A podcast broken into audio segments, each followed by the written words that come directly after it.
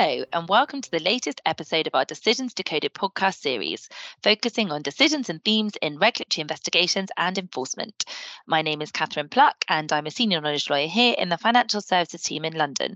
And today I'm joined by financial services partner Katie Stephen and also senior knowledge lawyer Rosie Nance from our data protection team. And today we're going to be discussing lessons learned from regulatory enforcement in relation to cyber incidents. So, to start with, Katie, what is the latest case in this area to be aware of?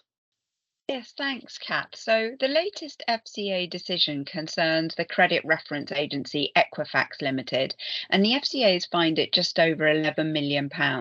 And the failings relate to managing and monitoring the security of UK consumer data that it had transferred for processing to its parent company based in the US. And the incident happened back in 2017 when the US parent, Equifax Inc., suffered a cybersecurity breach, and hackers were able to access the personal data of over 13 million individuals.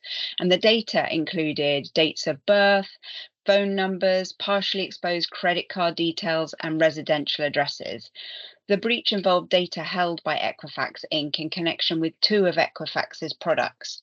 Uh, prior to this FCA fine, the incident had already given rise to a number of consequences for Equifax, including in the US and Canada.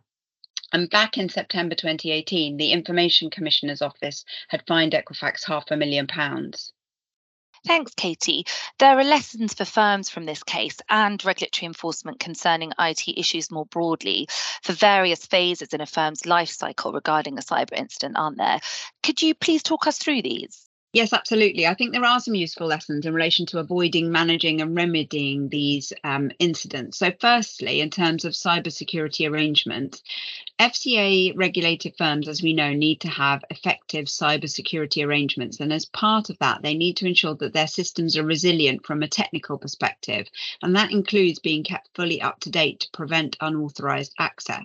In order to achieve this, firms need to have in place a process for ensuring that system patches are identified and applied comprehensively, and that's monitored to catch any issues.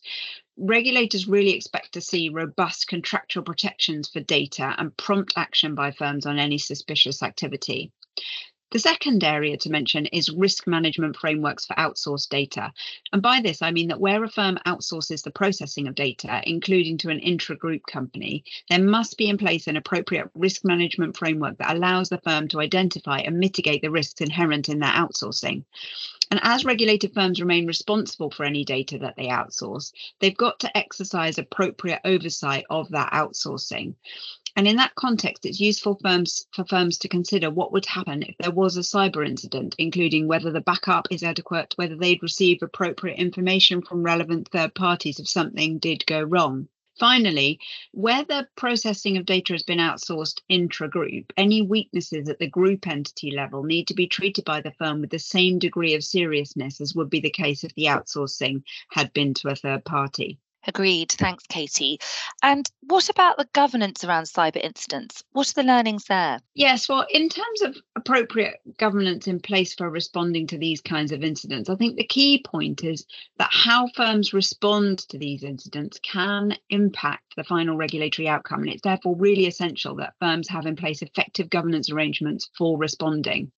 So, as part of this, global firms need to have a cross border coordinated response strategy, including with regards to communications with regulators and also with customers. And they need to avoid going into sort of lockdown mode where information is not shared across all the affected parties.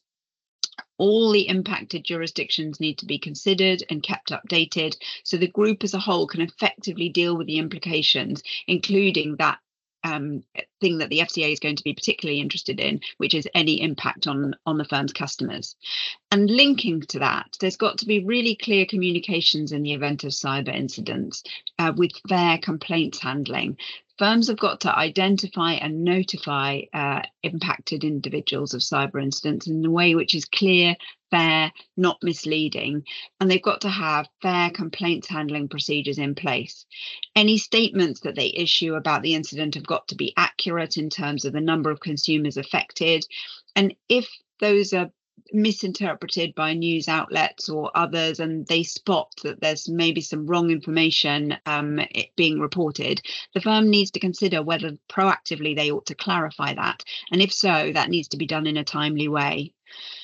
The other point is that firms need to avoid barriers for customers uh, when these incidents arise, customers that are trying to access any incident pages that they've set up. And one example of a barrier might be where cookies pop up on the web page and obscure key links or information. That information for customers needs to be readily available. Thanks, Katie. That's really useful. Um, of course, in addition to this, for individuals in the regulated sector, there is also the risk of enforcement action in connection with cyber breaches. And for some years now, there has been a regulatory focus on individual accountability, and enforcement action has already been taken against individuals in connection with IT issues. Yes, that's absolutely right. So, senior individuals involved in managing cyber incidents have really got to ensure they're acting reasonably and carrying out their role and responsibilities.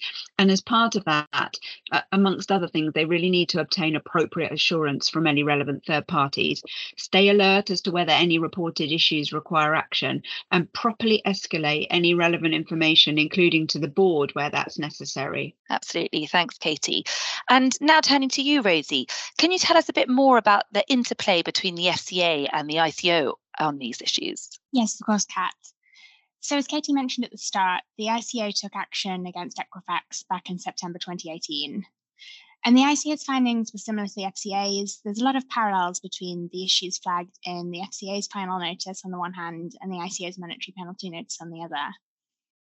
And this really illustrates that when you're looking at cyber readiness and breach response, compliance can be viewed holistically.